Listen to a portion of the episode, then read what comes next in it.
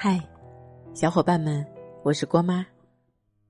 前阵子有一个朋友给我留言，他说：“郭妈，有一个男生最近一直在聊我，每天都会和我聊天打语音，中午的时候会给我点外卖，下午会给我点奶茶，晚上睡觉前会喊我宝宝。连续半个月下来，我感觉他应该是喜欢我，可他为什么一直没有和我表白呢？”我回答他：“你有没有想过，也许他不喜欢你，只是单纯的想聊你。”他接着说：“可他如果不喜欢我，为什么要聊我？为什么每天都要和我说话，对我好，关心我？”我说：“你有没有想过，他也许只是想睡你？”话说到这儿，那位朋友没有再回复。就在前两天，这位朋友又给我留言了，他说。郭妈，也许你是对的，他真的只是在聊我罢了。他对我所有的好，都只是想睡我。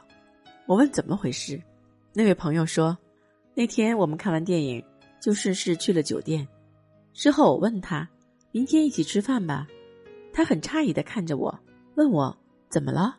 我说没怎么呀，我们刚在一起，不是应该多培养感情吗？他更诧异了，看着我半天说。明天看看时间吧。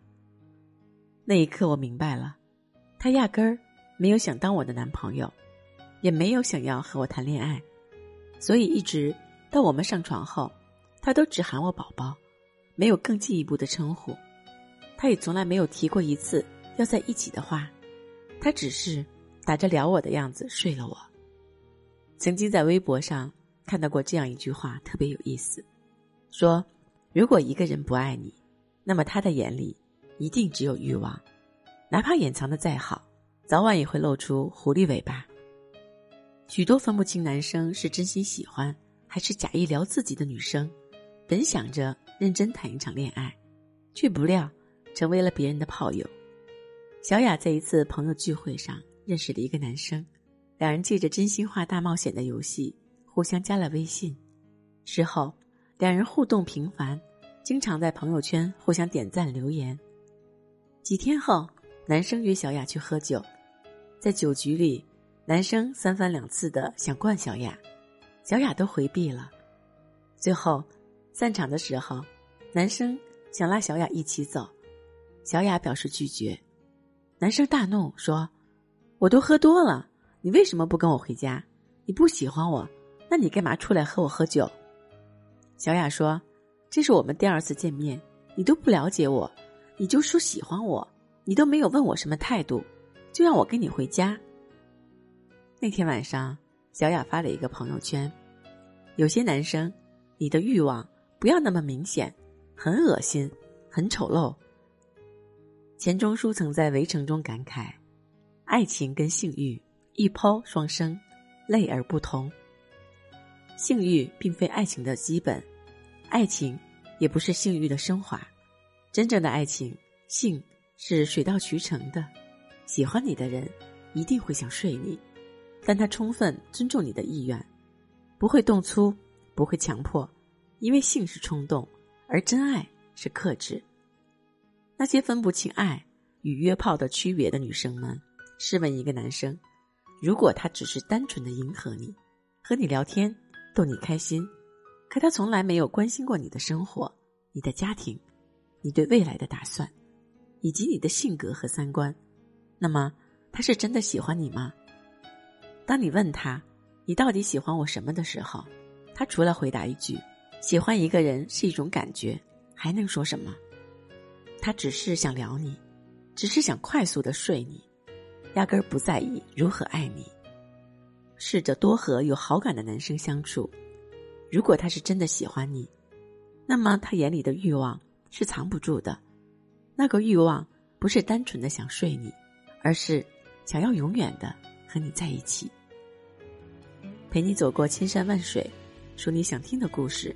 订阅郭妈，我们明天见，拜拜。用狠心对你构思全局，用贪心盼你能多写一笔。总偏却找不到有关我名字的踪迹，我们都莫名保存些秘密，可是寂寞生能把我们隔离，说不出的话，转过身之后都表明。请允许我用哭泣为故事收场作序，你又何苦分离？主题的关键人物都是你，主线是流转的心酸着迷。请允许我用苦笑为结局，层层翻译。你用将错暗示分离，原来我也只是你无名的过去。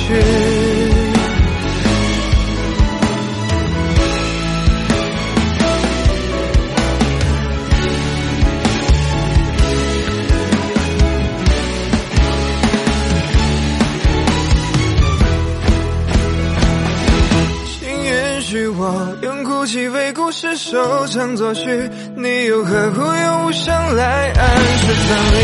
主题的关键人物都是你，主线是流转的心酸着迷。请允许我用苦笑为结局层层翻译，你用将错暗示分离。原来我也只是你无名的过去。